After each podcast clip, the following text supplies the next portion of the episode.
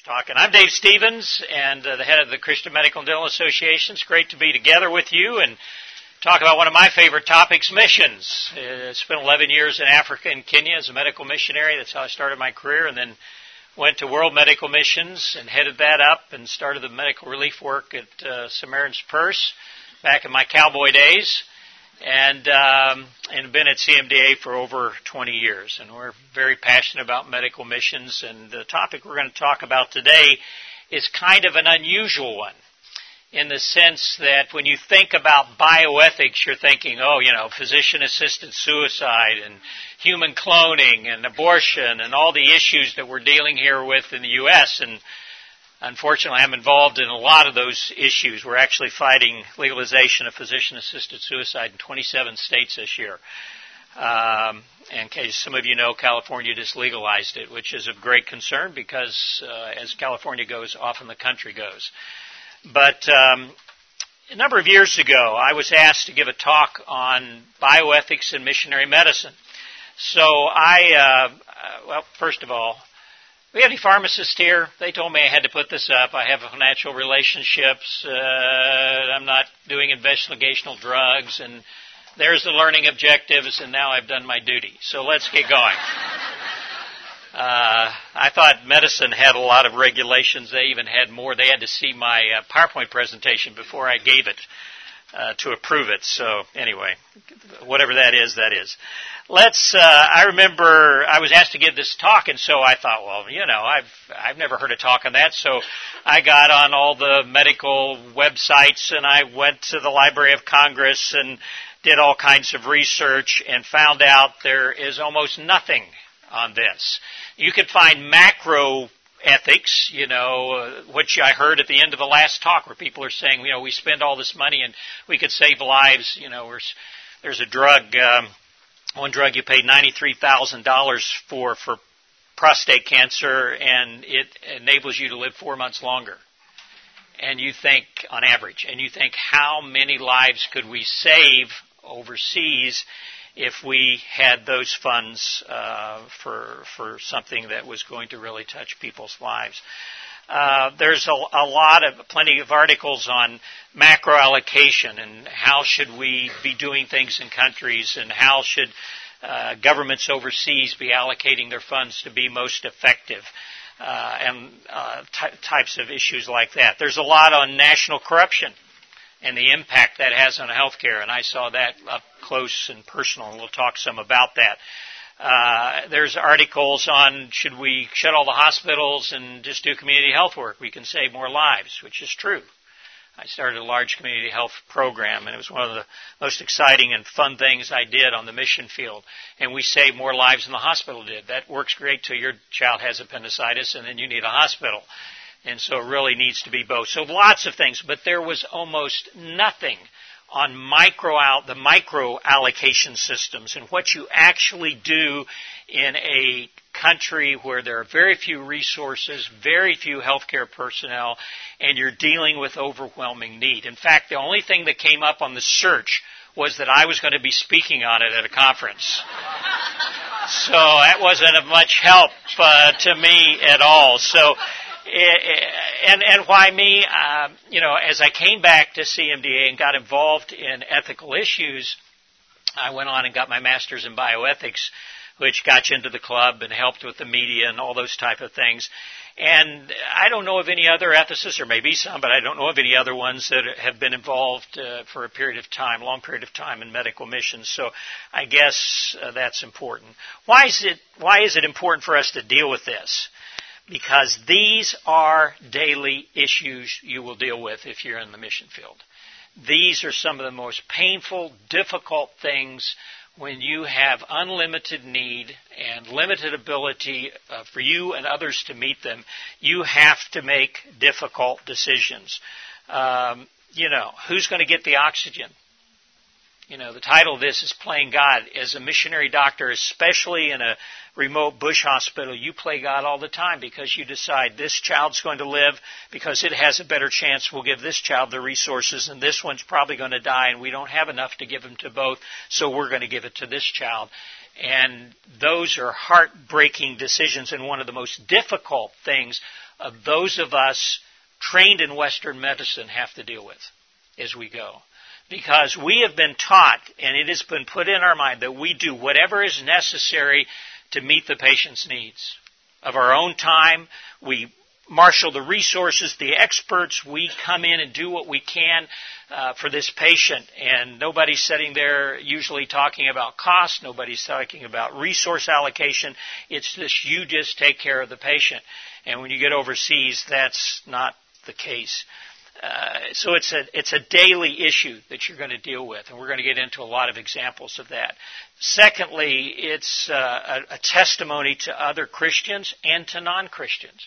Interestingly enough, when you now look at the journals, and I put this lecture together probably a dozen years ago initially, um, we're seeing a lot more about medical students and residents doing rotations in mission hospitals and the ethics of that. Are they getting properly supervised? Are they getting, uh, you know, the, the proper training? A lot of things. There's being a bigger spotlight put on medical missions than ever before by the secular world. And so we need to deal with that in, in, scrutiny that's coming on and doing things in the proper way. But most importantly, because that's what God wants us to do. So let's talk a little bit about the mission hospital. They're, they're very unique, and we'll talk mainly about hospitals and clinics and things like that. You have a very committed staff, uh, especially your missionary staff who've come halfway around the world, left their families. Uh, but often many of the national staff are very committed as Christians to helping others in their community. Uh, you have highly trained people, uh, often better trained than many of the countries uh, can produce with their own healthcare professionals. And uh, so you have uh, great senior staff. they're very caring and altruistic. They want to help people. They're compassionate. Uh, one of the big issues to deal with, though, in medical missions is having that burn out of you, like it happens, burn out of you in training when you just uh, see so many problems. If you're not careful, your your compassion can be blunted. Uh, you're working often in very underserved areas. Uh, used to, that was always in the rural areas, and uh, now increasingly the more needy areas are actually in the urban centers, and we're beginning to see mission facilities being built back into cities and places where uh, there's very underserved areas there. Often overseas, you see very severe pathology. Things are very advanced when you see them, and uh, you see things you never saw in training.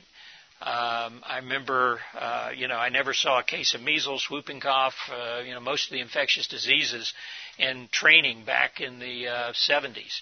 And uh, got to Africa, and there was a ward full of measles complications, and we were dealing with neonatal tetanus, and they cut the cord with the garden knife when they delivered it home, and the child would come down with neonatal tetanus and just break your heart.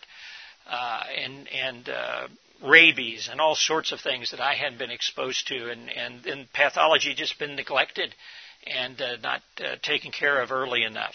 Uh, mission hospitals tend to be quite curative capable compared to other uh, facilities in the country, often with better equipment and supplies, especially areas outside the capital. It's not true everywhere. I'm speaking in general and more, more from my African experience. You go to somewhere in Asia, and, and uh, there may be very other sophisticated hospitals as well above average care, uh, external funding that's coming in, which helps that facility. Uh, the missionaries' salaries are paid by the mission. The hospital doesn't have to pay for that. Uh, and uh, they also bring in a lot of resources for equipment and supplies and needy people. Uh, so they're quite resource rich. And um, a paucity of alternatives, especially in bush hospitals where there may be many miles to the next place. When I arrived in Kenya, I was the third physician at a 135 bed hospital. We had six trained nurses in the whole hospital, and we had 300,000 people in our catchment area. We were the only hospital for. So I had my 100,000. The next doctor had his 100,000, and we were averaging 185% occupancy the first year I was there. I remember one day we had 482 patients in our 135 beds in the midst of malaria epidemic. Literally, people were sleeping under the eaves of the building. Um, and then you had all the family members who were there. Since we didn't have enough nurses, everybody had a family member with them, so that made your hospital even more crowded. They were sleeping on the floor. Uh, so you're dealing with very challenging situations as far as number of patients, and that raises a lot of these incidents. And there's a high density of mission hospitals. If you go to Africa, 40 to 70 percent of the hospital beds in sub-Saharan Africa are still in mission and church facilities. So they have a lot, uh, and those are WHO statistics. And uh, the church has the highest trust level of any group, um, higher than much higher than the governments and things in Africa. So there's a high trust in these mission facilities. I remember we had a man that had walked 50 miles to get to the hospital and walked by a government hospital to come to ours, and I said, "Why did you come so far? You could have stopped and got this taken care of earlier." And he looked at me. He said, "Because here you have caring hands." And uh, the compassion that people were showing. So, how are we going to approach this? Let's approach it with the old Georgetown mantra. If you know anything about bioethics, uh, non malfeasance, do no harm, uh, benevolence, doing good, uh, the issue of autonomy, uh, not being paternalistic, but uh, and then of course justice uh, dealing with people equally, being fair, and uh, that's in micro allocations of resources and personnel and accessibility. And how do we begin to look at these things? Uh, let's start off with non malfeasance, do no harm. Uh, he was a 42 year old man. Uh, it was I had finished language school. It was probably about four months at the hospital, and it was a Sunday. I remember it well. I was the only doctor at the hospital. The other two were gone. They weren't going to be back to the next day. I can't remember why they were gone. And I'd made rounds on the most urgent patients that morning, gone up to eat lunch, and I got a call, and they said, We've got an emergency. Can you come up to the OR? And I come running in to the OR, and there's a man laying on the table, and somebody's taking a machete and cut him right across the maxilla, clear down to his jaw, and his whole face is hanging open, and he is uh, aspirating blood and choking and um, I'd never done a um, a trach before. Well, no, I'd done one other emergency trach after I got in there. So I immediately did a trach on him to control his airway, and knew I, a tube was going to be in the way with what I was trying to do. And then uh, got him stabilized, got some blood going in, and and uh, got the, the bleeding a little bit under control. And then went over to the library in the doctor's office and started pulling out books, looking to figure out how in the world to put this man's face back together. And they said you needed arch bars. I didn't know which arch bars were, so I had to look that up. And they're kind of like braces. So I sent the nurse down to the, the warehouse area and said, uh, here's a picture, see if you can go find some of these. And so they're down rooting around in the warehouse and come up, and lo and behold, they had found them, and I'm reading about how to put them on, and I found an orthopedic book which said, you know, it's like a Le Fort 2 fracture that you get in a car accident. It wasn't exactly like that because his face was cut open, but anyway, they told you how to put that together. And about the time I got into the operating room to start working on him, they brought in his nephew. The same guy had gotten him. This hand was hanging on by a piece of skin. This arm was hanging on by a piece of skin two or three times in the head.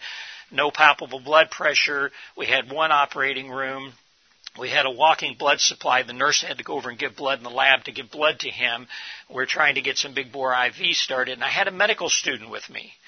So here we are. I'm teaching the medical student how to close these amputations while I'm trying to wire this man's face up and and get under the skin and get up here and drill holes in the supraorbital ridge and put these arch bars on and lift his whole face up. And I had never seen it. I had never done it and I could easily have done him a lot of harm. In fact, I may have. I have no idea because there was no expert to tell me the difference. There's his face when he arrived, and here is the young guy with the arm, left arm hanging on and the right hand gone.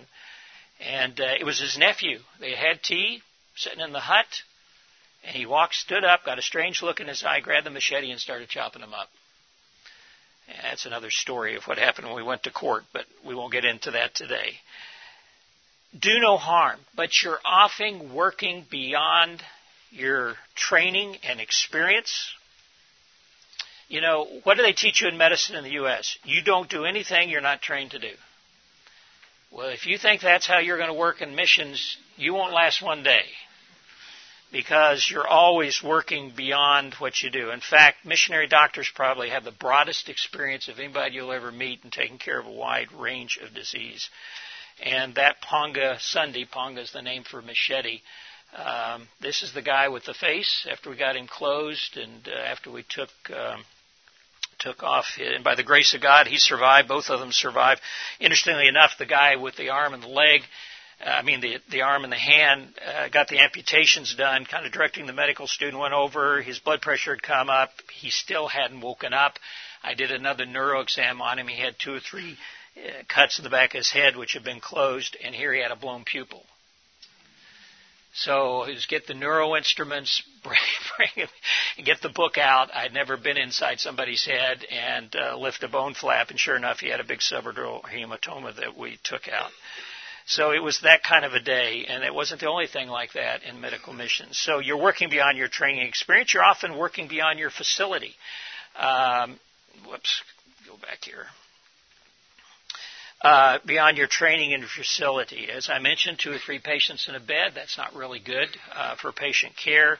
Uh, putting patients with contagious diseases together.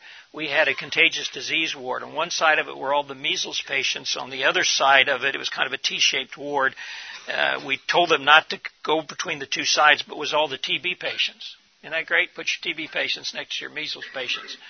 And then they had a private room up there where we first started putting our AIDS patients when they were very serious when they came in. And you think, well, that is awful. But the other option was just put them on the ward with the other patients. And so eh, your facilities limit what you can do. Uh, you're limited by your equipment.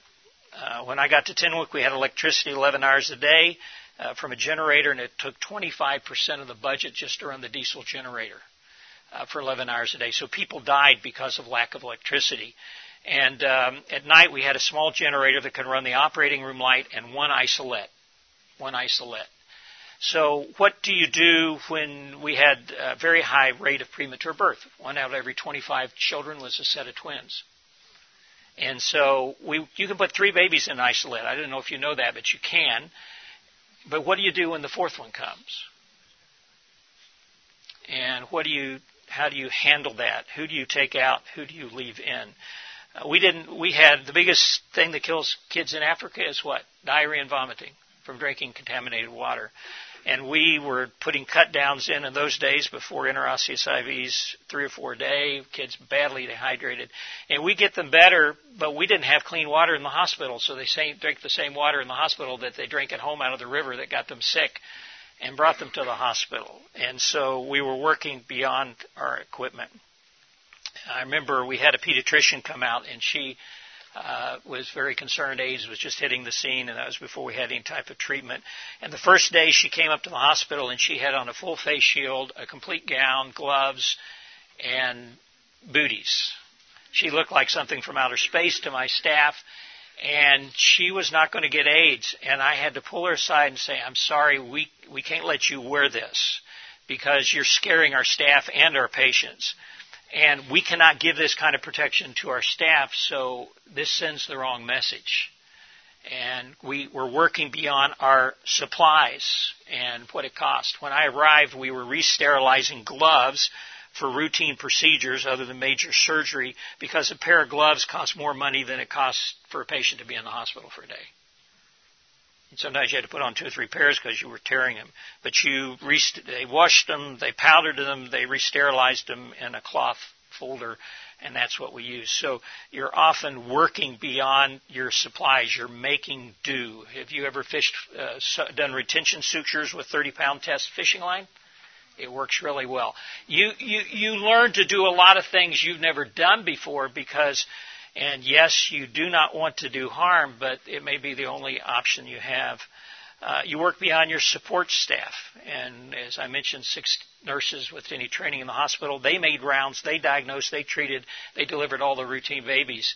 And uh, other than that, there was medical dispenser, uh, medicine dispensers who dispensed medicine, who we had trained, and ward attendants who swept the floors and cleaned up and uh, everyone else had had no formal training other than what we've given to them. And then working beyond your time. With that many patients, you can even see everybody in one day. So who gets your time? Uh, who gets the surgery? Which surgeries do you do?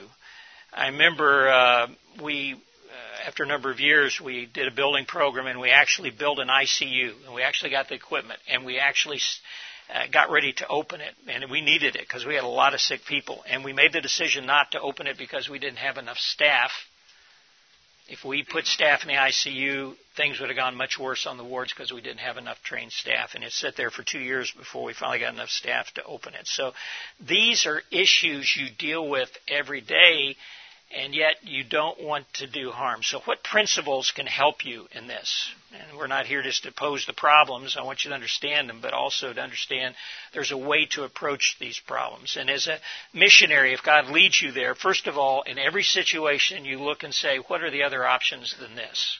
Is there a better option as we approach this issue? Uh, can someone have more experience than I have that can do this? If Dr. Steury, the founder of the hospital who had done tons of surgery, had been there on Panga Sunday, I would have called him and he would have done the case because he had the experience. But I couldn't leave that guy there for 24 hours on the operating table with his face hanging open. Uh, and so you have the obligation to defer to those with adequate expertise or to get them involved. I remember I was uh, doing a C-section. A lady had been in labor for I don't know 48, 72 hours, and the the the lower anterior section of the uterus was extremely thin. And when I got in there and opened it up, it just shredded into her bladder. Her bladder just shredded. And uh, by the grace of God, my OBGYN professor for my residency was visiting. And uh, immediately, you know, put a big couple big gauzes down there, put pressure on it, and I said, "Call Dave Roberts, get him up here." And we worked for three hours on this lady, getting her bladder back together. And I was so thankful he was there it would have been malfeasance for me to do it on my own because I had someone there who could not only help me but could train me and teach me while he was doing it. Uh, what are the consequences of doing nothing? We call that consequential ethics. Do you know there's a brand of ethics called consequential ethics? And, uh, you know, uh, of doing something or doing nothing. Uh, I remember I had a young kid come in. He said he was guarding his dad's cows, and the Maasai had attacked and shot him with arrow. He walked in the hospital. He's looking like you and me. And I'd been there long enough to realize you had to do a good exam. And here on his flank, there was just a little cut about that long. But the way they make their arrows, they put a big metal shaft with barbs on it and then put that into a, a wooden shaft. And they shot the arrow the the wooden shaft dropped off and the metal just kept going. Took him to x-ray. Looked like somebody put a pointer in his abdomen.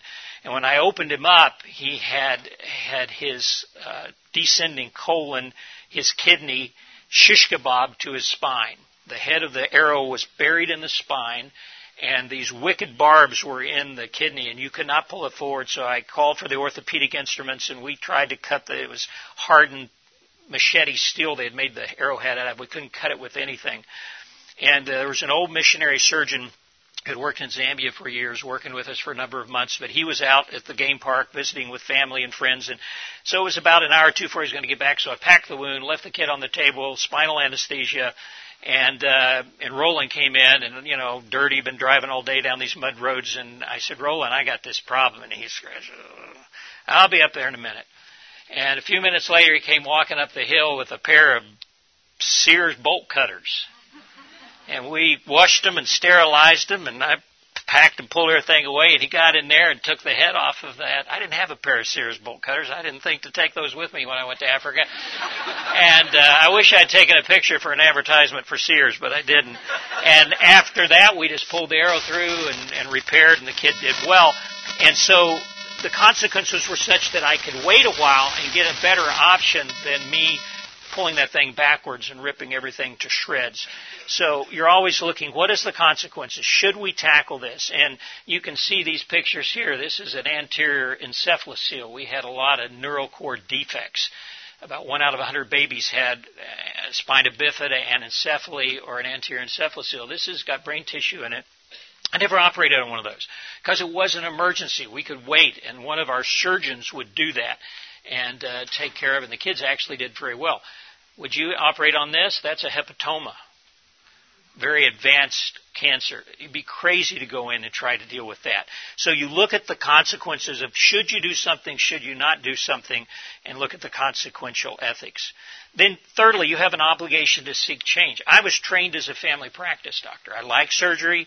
I learned to do C-sections, handle that stuff. But when I got to Kenya, it became very clear that I was going to have to do a lot of surgery. And so I was always trying to learn. And Dr. Steury, the founder of the hospital, was always treating me, uh, teaching me, come in here, Dave. I want to show you how to do this. Let's do some of these together. And, and now I want to watch you do it. Now you call me if you need me. I'm going to be down on the ward always learning, and uh, you'll learn more in your first couple of years as a medical missionary than you'll probably learn in all of your training, uh, because there's this is just continually going on with new things that you're challenged with. Uh, so you study to learn more, and you're looking for someone. I, I, I learned this lesson from Dr. Steury. He came there in 1959 and was on call for ten, the first 10 years by himself because he was the only one when he opened the hospital. But every time, I, I knew him, of course, years after that, working with him, every visiting doctor that came, we'd go on rounds, and he'd turn to them. We'd see a case of osteomyelitis, and he'd turn to him and he'd say uh, to an orthopedist, "How do you all treat this?" I'd almost laugh because he had seen more. Ernie had seen more osteomyelitis in the last month. This guy had seen in the last year, but he was always learning. He was always trying to find a better way. And as a missionary doctor, you have to do that. I remember I had a young kid that uh, gets some good medical stories today. Uh, kid came in and he was uh, three years old and he had anemia and his hemoglobin was two and a half. I was surprised he was alive. So I got started this history, you know, was it parasites, was it malaria? I did all this work up, couldn't figure out what was going on. Finally, I went down to Ernie and I said, I told him about the cases. I just can't figure out what's going on with this kid. The lab just didn't, you know, it was iron deficiency anemia. So he was bleeding from somewhere. Mother said maybe a little blood in his, in his spit occasionally, and, uh, but not really coughing, no sputum, you know. So Ernie Dean looked at the patient. He said, "Go get me a tongue blade and some sprayable anesthetic for the throat." Sprayed the throat, lifted up the hypopharynx, and there was a big leech hanging there. They didn't teach me that in medical school. I've got, I won't, I don't think I have a picture in here. I have a picture of a leech on the eyeball uh, at the limbus, sucking blood from an eyeball. Uh, but Ernie had seen it and learned about it and taught me. And so you're always learning. You try to improve your equipment, and uh, we built more operating rooms. We built a hydro project. We got electricity 24 hours a day. All those type of things. Uh, you want to train uh, staff and train people to do what uh, they can do, so you can do what only you can do. And so that's why mission hospitals get very, as much as they can into training. We started a nursing school and then residencies and all those things followed. But you have this obligation to take it to the next level besides providing the care or you're never going to get out of this rut. We have big, deep dirt ruts in Kenya when it rained and you got your tires down in there, you couldn't get them out. And, um, very, very difficult to do, and you have to make sure you don't stay in a rut in your mission hospital or you continue doing harm. And then you look at the risk benefit of each thing you're trying to deal with. That's utilitarian ethics. We're going to talk about how you approach utilitarian ethics. But uh, what's the chance of success, short and long term? And and uh, I remember uh, dealing with spina bifida when I got there, and we had a lot of it. And they had made the decision at the hospital that they would not operate and close these on children uh, that were paralyzed. And I thought that was kind of cruel. But what they had learned was that if they closed them, they went home, and within a month they died because the parents couldn't take care of a child that was paralyzed. They couldn't catheterize uh, for the urine and all those type of things, and the kids died, 100% of them. And all that they were doing was making it so the parents had a huge hospital bill when they left. And so they gave comfort care, and those children died. That breaks your heart, and you seek to get better ability to deal with those issues. But in those early days, that's what we did, uh, realizing that we had to stay within reasonable limits. We had to look at the chance of success, uh, both short and long term, and make difficult decisions on dealing with people and, and what only we could manage and support. And that was the deal with the ICU. I remember we got offered a CT scanner in the 80s and we turned it down. Why? Because we couldn't support it. You couldn't get it repaired in the country. It had been wonderful to have, but you have to work within your limits. Let's talk about beneficence. That seems easy because it's just good. We got to do good, right? Well, how, how, how can that be controversial? What happens when you have competing goods? That's one of the problems in mission hospitals. Cure versus prevention. I told you about community health and shutting the hospital and let's just all go do community health. And I remember when community health uh, based healthcare started, that's what a lot of people were just, let's just go shut all these hospitals, take that money and, and heal the world. Uh, but that is uh, a, a tension that you have, and I think the answer is not one or the other, but both. Uh, one of the things I wasn't ready for when I went to the mission field, and it the young age of 34, Dr. Steury went home. I was put in charge of the hospital, and he got colon cancer, didn't come back. And at 34, I was managing a 300 bed hospital, which is nothing I ever expected. But what I even less expected was the fact that I was going to be a policeman. Because it was Africa, and we had a huge problem with embezzlement and theft and I was always trying to figure out symptoms to make systems to make sure we weren't losing our blankets. We'd have staff that would take pill bottles or empty uh, vials and put water in them, and steal syringes that had been used and go home and open their own clinic. And uh, remember, we dug a 40 foot pit. We called it the placenta pit because we threw all the biological waste in there, and then we threw every vial, every uh, anything that could be utilized to, for someone to think that they were a doctor when they were not. Went down in that bottom of that pit where nobody would go because it was such a huge issue. I had one of my uh, trained people in my business office who stole the equivalent of 20 years of salary, embezzled it. He put uh, he had, we had paper receipts, and so he put a cardboard between the top one. He'd write the receipt, give it to the patient. When they left, he put a piece of carbon paper or paper, write a lesser amount on the copy, and put it into his pocket and uh, he had stolen a lot of money, probably more than that, but that's how much we could prove. I went to the police, and the police said, uh, "Well, you know, the big decision was go to the police." Before then, you just got fired, went home, and enjoyed your ill-got gains. And I prayed and prayed and said, "Lord, what do I do?" And uh, I felt like I needed to make an example, so I went to the police. The police said, "Well, we don't have a vehicle, so you'll have to provide the vehicle, and you'll have to provide someone to drive it." And you know, okay, so we went around the community and finally identified 13 people uh, where this had happened, and then I had to go to court. It was kind of like going to court in the 1850s and being an African American, because um, I was the only white face in the room, and here I'm accusing an African, but I had to give the testimony. And I go down there, and they said, "Oh, the, the judge isn't coming today," and then I go back again, "No, the lawyer didn't come today," and this went on for months, and I questioned whether I should be doing it. Finally, he got 13 months in prison. And the, ho- the staff at the hospital were upset his wife had just had a baby. Dr. Stevens has put him in prison. You ever think about that going to the mission field? I'm making it very attractive, aren't I? And um, he was put in a prison far away. I didn't see John. We'll call him John. Until 13 months later, I was driving down the road, and there he was walking home. And uh, I stopped and picked him up. Said, "John, how you doing? I've been praying for you." I didn't know how that conversation was going to go. And uh, he looked at me and said, Dr. Stevens, prison was the worst thing I've ever experienced in my life. He said I was ready to commit suicide, and the prisons were awful in Kenya. He said, But, uh, you know, I told you I was a Christian, but I really wasn't.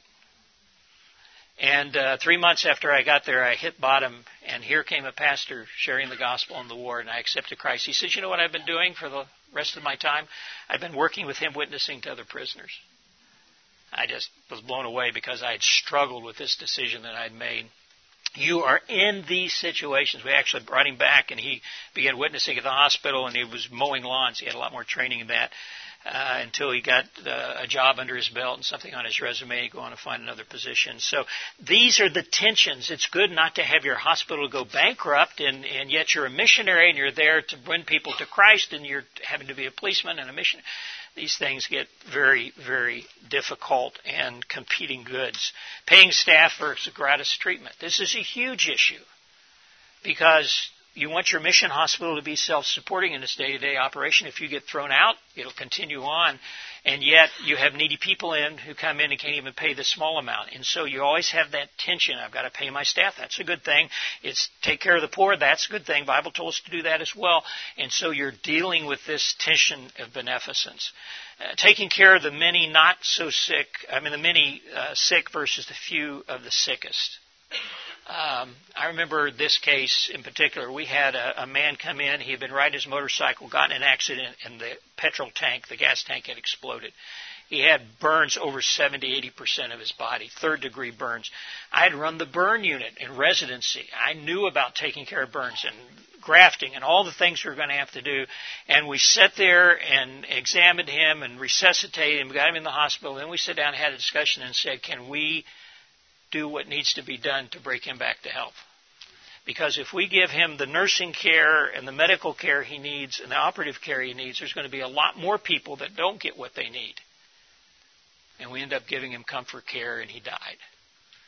Uh, it would have been touch and go even in this country, but it was a difficult decision because this was one of our pastors. One of our pastors. These are the type of agonizing things you deal with. So the other problem is the lesser of two evils. The better. Uh, you've got a you've got a bunch of equipment, good medicines. It's in a it's in a cargo container and it's down at the dock, but they won't let it out if you don't give them a bribe. And uh, giving bribes to people is not good, right? But not giving people medicines and supplies isn't good either, and people are dying because of that. So you have that tension going on in a corrupt society. When we got to Kenya, Kenya was the fourth most corrupt country in the world. That was the by the statistics. So you're dealing with it. Universal precautions versus exorbitant cost. Uh, we already talked about that with uh, the lady that I mentioned that uh, was wearing all the outfits. And we wanted to protect our staff the best we could, but we couldn't do everything that you wanted to. Definitely not universal precautions back in those days. It's different now. Um, we did the best we could, but it was a challenge. One of our surgeons got a positive HIV test while I was there.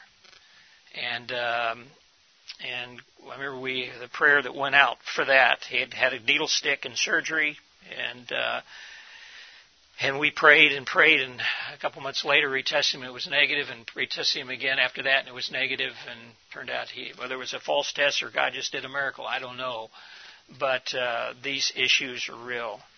Doctors being away from the hospital versus burnout when those early days, if one of the doctors went on vacation, a third of your medical staff was gone. Patients aren't seen. People didn't get the care they needed. Yet you keep your doctor at the hospital 24/7, 365, and you burn them out, and they go home. You don't have anybody. So you you, you had this tension all the time, realizing that it was the lesser of two evils. So let's talk about the principles of utility because that's what comes into these instances. And I always thought utilitarian ethics were a bad thing, but there's actually a place for utilitarian ethics, and I'm going to teach you how to deal with that. First of all, when there are no moral absolutes for or against an action, you can apply utilitarian ethics. Let me give you an example of that. I remember the first 13 year old girl that came in with rabies. If you applied a utilitarian ethic to her, you could say very easily, she's going to die anyway. This is going to be hard on her. It's going to be hard on her family. It's going to be hard on the staff. Why don't we just give her an overdose of pentothal and kill her and let her go out gently? But there is a moral absolute against killing patients. And we, as healthcare professionals, should never do it. And, uh, and so we didn't do that. So there was a moral absolute for or against an action, though principles of utility would have said, well, maybe that's okay. When you know your moral duty but are not sure how to fulfill it, uh, you know it's important to take care of people that's sick. That's what you've been trained to do, and uh, you have a moral duty to do it. So that criteria is met. When there's a conflict between two moral duties and both cannot be fulfilled. Uh, I remember um, with uh, we were talking about starting community health, and half the patients in the hospital, half the deaths in the hospital were for preventable diseases. People died all every day because of preventable diseases, but we only had six nurses, and we sat down and said, "There's going to be one less nurse to take OB call, one less nurse in the hospital, and and we we we, we but we need to start community health." And we finally took a nurse, removed her out, stopped her call, and put her full time in community health. That was a utilitarian decision we it wasn't a moral absolute against doing this, but it was the idea that uh, we couldn't fulfill both things without making a decision, and uh, and had to make a decision. And when there's a conflict between two moral duties, and when you must prioritize your duties, which I just illustrated, and then when there are limited resources. I remember when we first got rabies vaccine at the hospital; it was very expensive back in those days, and so we had to deal with this uh, who's going to get the rabies vaccine among the healthcare staff. And uh, there was limited resources. We couldn't give it to everyone. Who was at the greatest risk? Who was going to get that? And uh, who were going to be the people taking care of the rabies patients? So there's place for utility, uh, utilitarian approach to these issues. Let's talk about autonomy. Autonomy.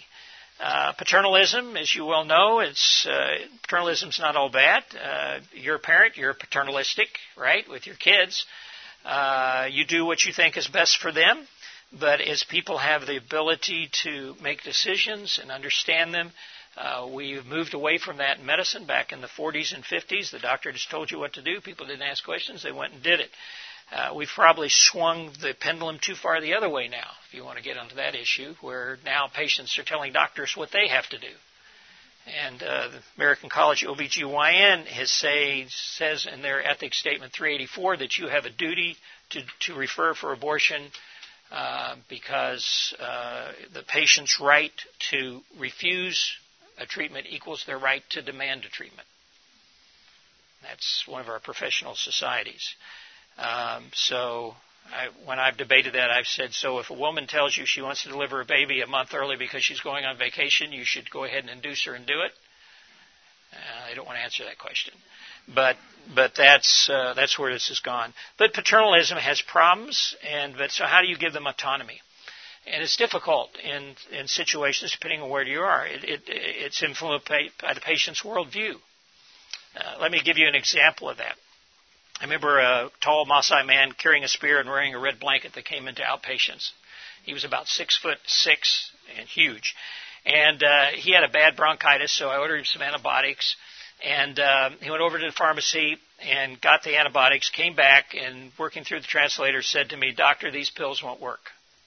So I uh, I got the pills out and I took them out of the package and I said, look, they're red, they're big, they're powerful. This is powerful medicine. You need to take this. These pills won't work, doctor. Now, I knew his worldview. I knew what he was saying. Because in the Maasai worldview system, there's an evil spirit that has caused this problem. And therefore, you must pierce the skin and let the evil spirit out. And then the medicine just prevents the evil spirit from coming back in. Now, in the midst of that busy clinic, I could have tried to change his worldview, but that wasn't going to work very well. So instead, I took a slip of paper and I wrote a note on it to the pharmacy and said, take this over there. And what it said was, give him an injection of sterile water, which was going to hurt like the dickens, and tell him to come back to me. So he got his, he came back with a big smile on his face. Wanda, that was strong medicine. I said, yes, but it only works if you take the pills with it. so, was that paternalistic? Absolutely paternalistic. But that's what was being influenced by a worldview that I wasn't going to get around anytime soon. It, the intelligent level of the person, their ability to grasp concepts of what you're explaining to them. Can the patient understand the options? That affects your ability to have people make autonomy related decisions. Their educational level. Can they read? They write? Do they understand anatomy, health, disease? I remember community health, we would teach about clean water, and we'd always ask, well, why are the children getting sick and having diarrhea and vomiting? And half the time they'd say there's too much sugar in the tea. It had nothing to do with it, but from their level, that's the only thing they could relate to. So a lot of explanation had to come in to help them understand the concept of, of disease. Uh, the communication ability that you have. Uh, we learned a language called Kipsigis. The, they had uh, uh, Mabindi Boeti. Mabindi Boeti could mean you were constipated. It could mean you had a bowel obstruction. It could mean all sorts of things, but they didn't have any other words that really explained when you're trying to take a pre-op patient and explain to them what a sigmoid volvulus was and that you're going to have to take them to the operating room. So all these things can affect the ability to give true informed uh, consent. And uh, but beneficence can still be problematic. You want to do the right thing, and you're working under these limitations but you still can have uh, problems if you're not. So, what are some principles? And these are more at the, the macro level. Uh, first of all, you get the best informed consent you can. Uh, things have come a long way. I was talking to the medical uh, superintendent at Tenwek, where I've served, and now they get uh, they get informed consent, signed informed consent on every surgical procedure. When I was there, we just did it on major ones because, uh, frankly, we didn't have enough time to do it on minor stuff. I'm going to take this. Uh, take this uh, thorn out of your foot. We'd have been all day trying to get informed consent. But things have improved. They have more staff and, and all those type of things, and they can do it. But you get the best informed consent you can. It may be an X on a piece of paper, and the best explanation you can give in a reasonable amount of time in an emergency surgery situation or urgent situation. Uh, secondly, not only as best you can, but then it's very important as medical missionaries to have volunteered accountability because Unmonitored autonomy is dangerous. And I've seen it happen on the mission field where somebody becomes a cowboy or a cowgirl. and is doing things they shouldn't be doing. Especially new missionaries uh, tend to do that, especially in a high pressure situation and a high patient atmosphere. You can get sloppy, moving too fast, not doing a good job. And so volunteered accountability. One of the things is to set up a system of internal review. As a medical superintendent at Tenwek, my job every year was to write the annual report. That was to compile all the statistics and look at our C-section rate and look at our mortality rate for different diseases and morbidity and length of hospital stay and did I have time to do that? No, but it was so important for us to look and see how kind of job are we doing? And are we doing it well? And how can we improve? And where we need to put our next effort? And uh, that's true on, on, a macro level, uh, measuring those results. Uh, having some uh, peer review, some group accountability, and uh, that's morbidity and mortality rounds. We did them pretty informally when I was there, but we get together and discuss cases that didn't go well. Now it's a much more formal procedure as the hospitals develop. But that's important to be accountable to each other. What could we have done better? How can we prevent this problem from happening again? Uh, comparison. Uh, one of the things I would do is go visit other mission hospitals. I'd ask for copies of their annual report. Let me see what your C-section rate is. Let me see what your death rate is in this disease and measles or whatever. Gave us some benchmarks to look at to see how well we were doing. And so comparison. And then external review um, Center for Medical Missions, which is at CMDA, has gone in and helped mission organizations to look at their mission hospitals and give them assessment of what they're doing well, what needs to be improved, outside eyes looking at it, uh, and also uh, community feedback. And as you get more developed, actually go into the community and see how they think of what you're doing uh, through a survey can be very helpful. These principles help you with autonomy on the macro level and on the on the micro level. It's get the best you can with the resources you have in light of all these other issues. Let's talk about justice, treating people fairly, and uh, that's a big issue. Who gets the oxygen? Who gets the incubator? Who gets the infertility workup? I remember the first couple that came in and whispered in my ear that they hadn't been able to have children for two years, and could I help them?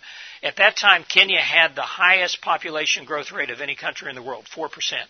So my initial thought was, good.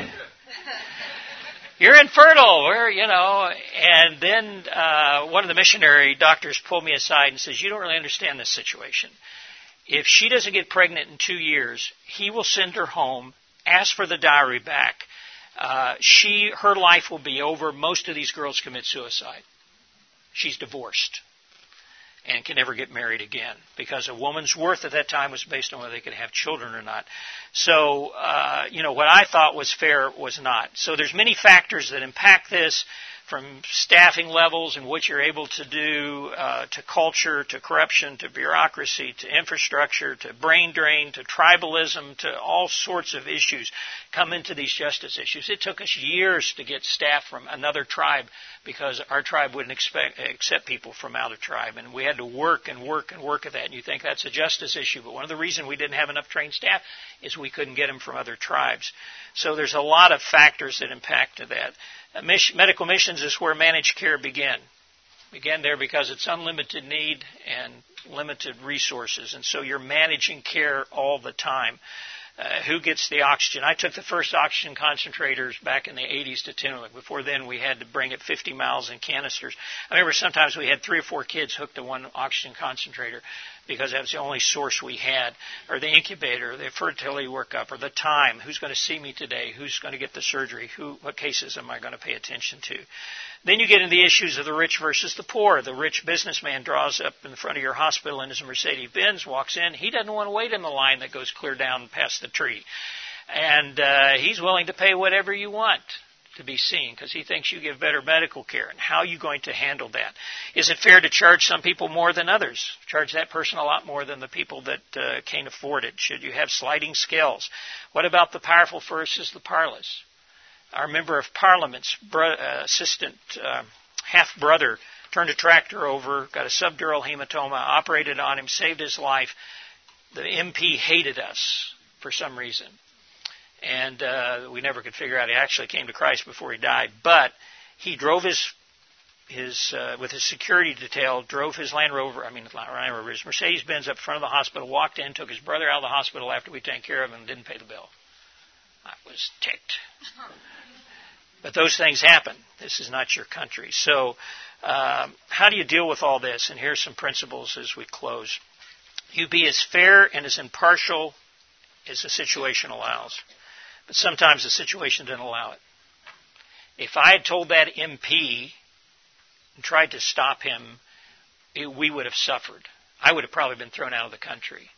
Uh, he was at that time director of security for the whole country.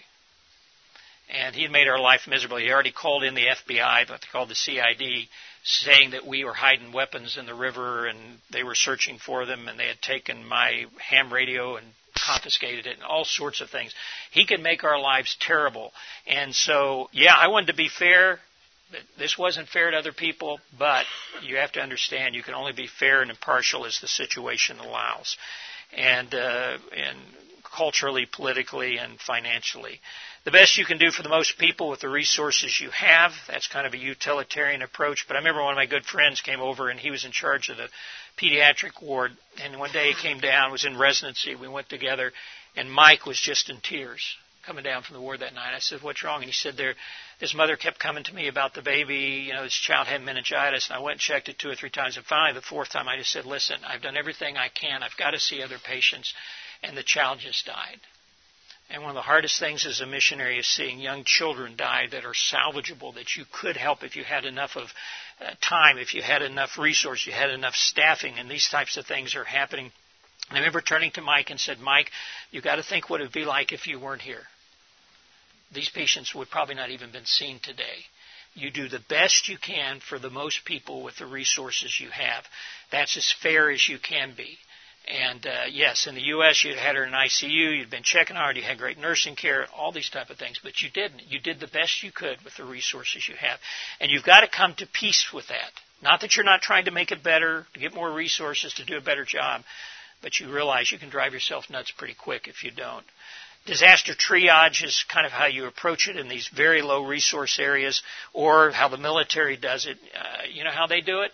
When they have a, a catastrophe or and, and, I did relief work for years, you actually divide your patients into three categories. Uh, these have minor problems and can be delayed in treatment. These people over here on the other end have very severe problems and they're going to take an enormous amount of resources and they still might die. And these in the middle are salvageable. And they take care of these, they give comfort care to those, and they delay taking care of those. That's hard stuff to do. But those stories I told you about the motorcycle and everything, that is essentially military triage ethics. And hopefully you won't get in a situation where that happens, but it can in missionary facilities. I remember we had a truck full of kids coming back from a soccer game, turned over at night and rolled down a hill, and they brought over 40 children in the hospital. We got every staff up and we're up trying to take care of them. We had to apply those principles. This child is beyond help. Let's give pain medicine. This child's going to die. Uh, this we get into the ER. Which one goes first? Those decisions. These we can hold off and take care later with their lesser wounds. There's a such thing called virtue ethics, and you apply that a lot in, in healthcare as Christians. And virtue ethics are this the quality of being morally good and righteous and uh, the virtuous person makes right decisions. You will agonize over some of these decisions, and you need to take them to the Lord and say, Lord, how do I handle this specific problem? And I haven't told you about all of them today, but as you work in medical missions, these things, depending on where you're working, what part of the world you may be in a very developed hospital and not deal with a lot of these. But you likely can be in a place where there's great need. And you take those to the Lord, you discuss it with others, you pray, you make the best decisions you can. And then I close with these recommendations. Um, at some point, you probably want to have an ethics committee in your hospital. And, uh, and by that I mean representative one from not just the, the doctors and the nurses, but from the staff, maybe even from the community. Uh, write out principles and guidelines of how you're going to approach this and communicate them to people so they understand. And the bigger you get, the more important that is. And review those continually communicate to all levels of staff this is how we this is what we're doing and this is why we're doing it. And then mechanisms to review specific problems as well as periodic retune reviews. As you get more developed these things got to be there. When you're a small group you kind of do it informally but it gets more formal as you get bigger. Let justice roll on like a river righteousness like a never fulfilling stream. There's additional literature which you can find online And uh, here are some resources on missions I recommend to you that can help uh, with some of these issues and bring up some of these problems. What questions you have? We have flown for the last 55 minutes. We got about, we got about five minutes, uh, maybe eight minutes. Uh, of course, I have an Apple Watch and it's accurate, and that's not. So, um, yes.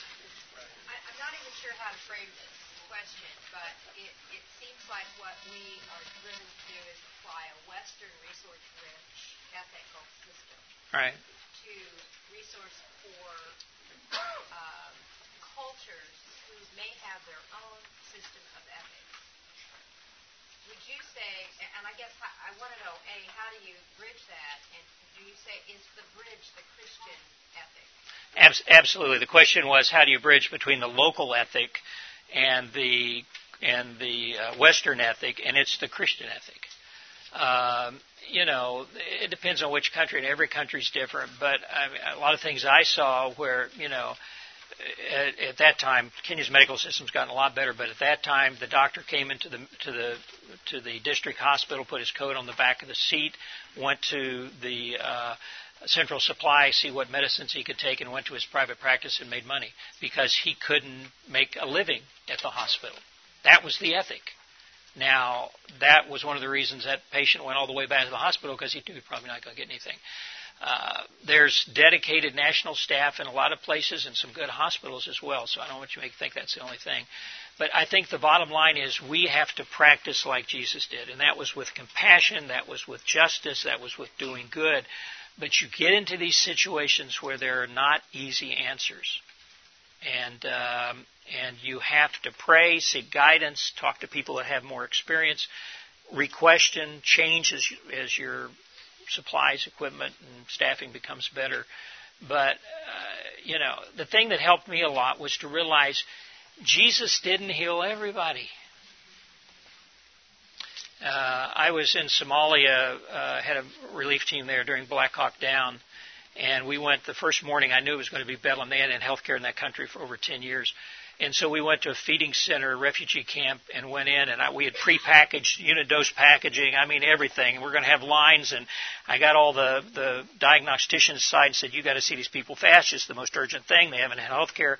And three of us saw over 400 patients by five o'clock that afternoon.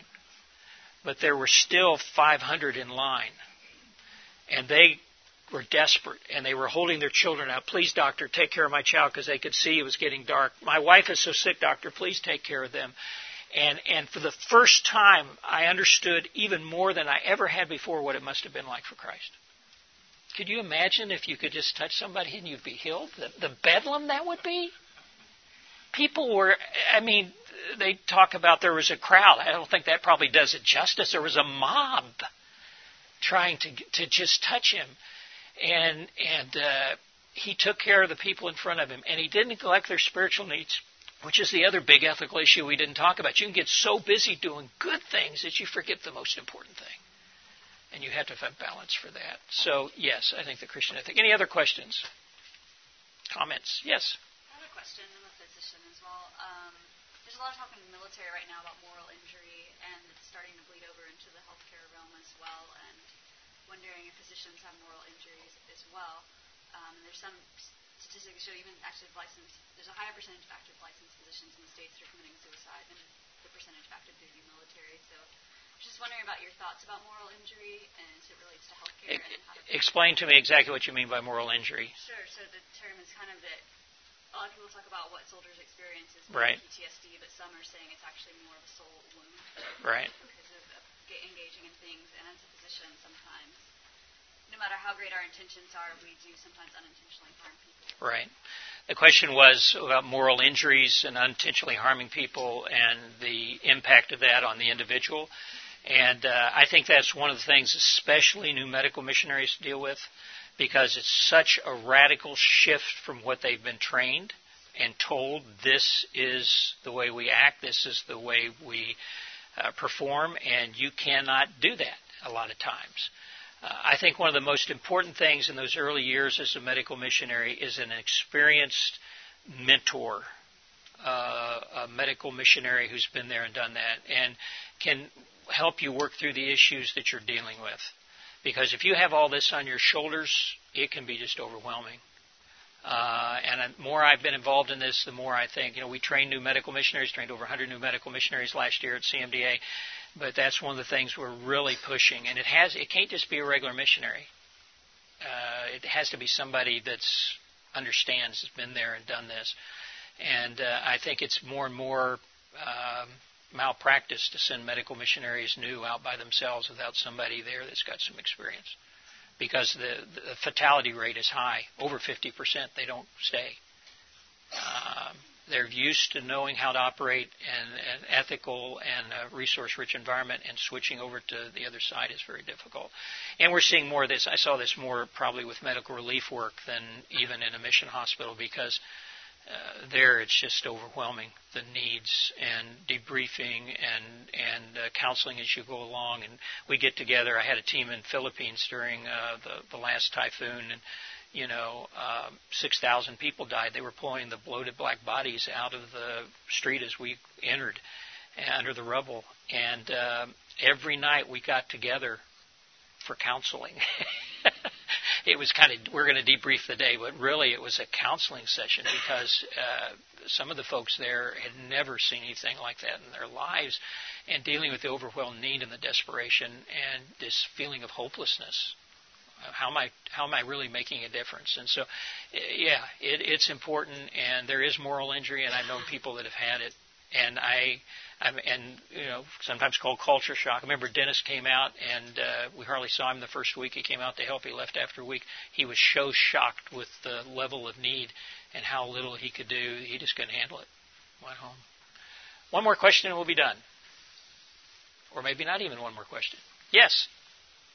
Um, here in the states, we're basically trained that death is sort of the enemy. We do everything yeah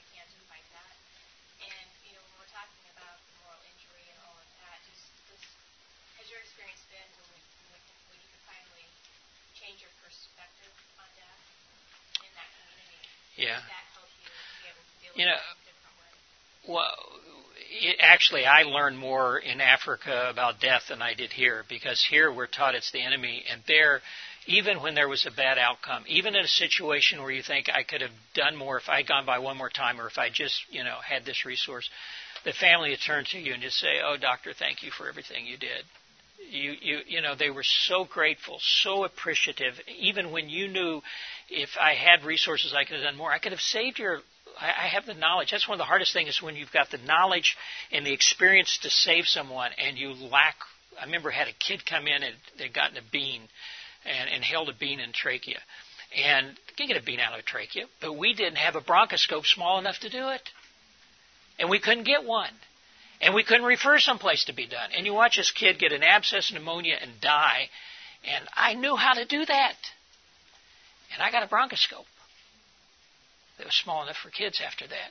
So those things are, are very difficult to deal with. Uh, but you've got to realize and say, Lord, you called me here. I'm doing the best I can with the resources I have. I'm putting these patients in your hand. I'm making sure that they're hearing the gospel.